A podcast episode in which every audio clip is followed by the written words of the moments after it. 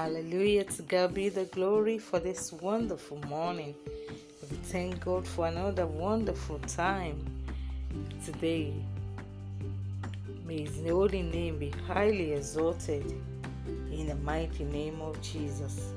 Welcome to the word for today with Tina Adenike.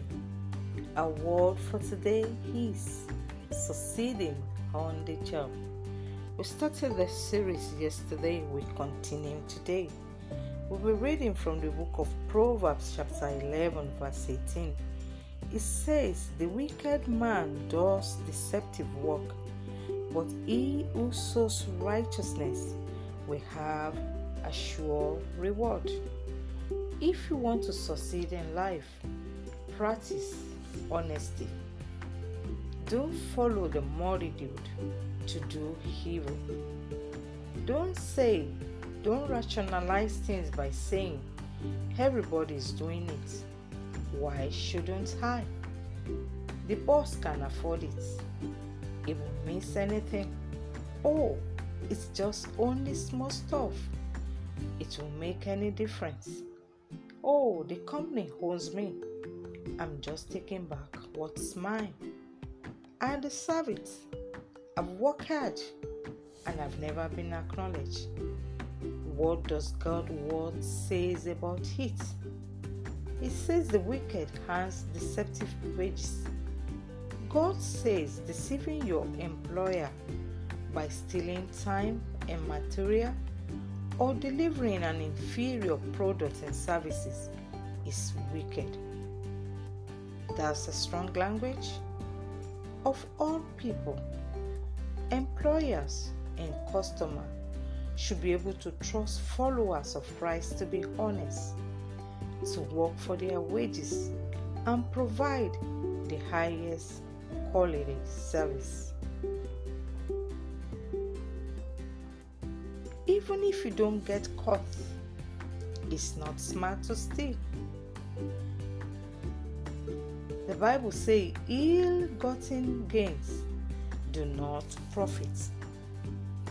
You may take it, but you won't benefit by it because wealth obtained by fraud dwindles. You can't do the wrong thing and get the right results. Not only will you have trouble, you will also bring trouble on those who love you and need you most. He who profits illicit troubles his own house.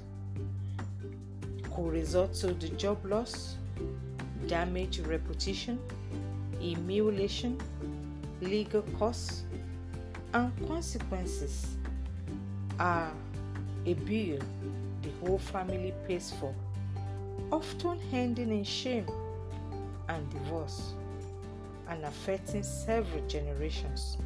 Your spouse deserves an honest partner your children deserve a role model they can emulate. Confidence, the path you walk is safe for them to follow. If you want to succeed in your job, you need to have a good character. Develop your character and be diligent. Proverbs 10:4 say that the hand of the diligent makes rich Diligence calls for being self disciplined, motivated, alert, dependable. Diligent workers are worth their wages.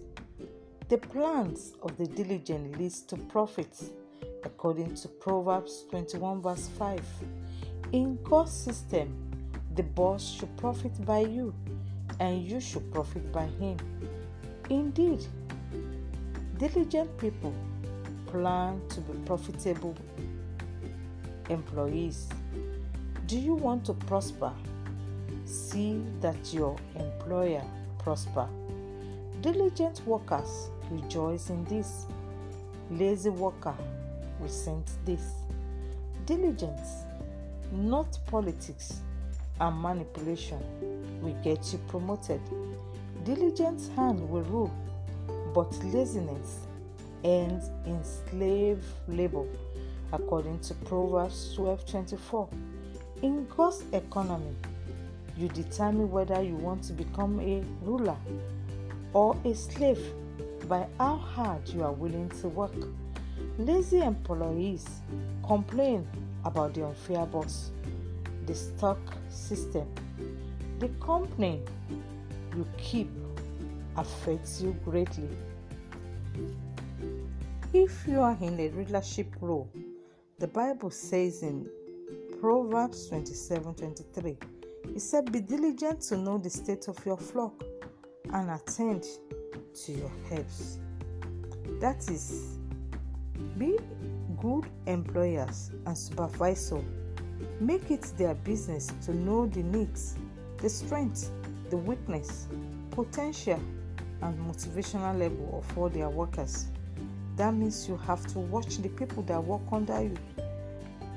As a result of this, when you know your employee very well, you will be able to know what goes on around them.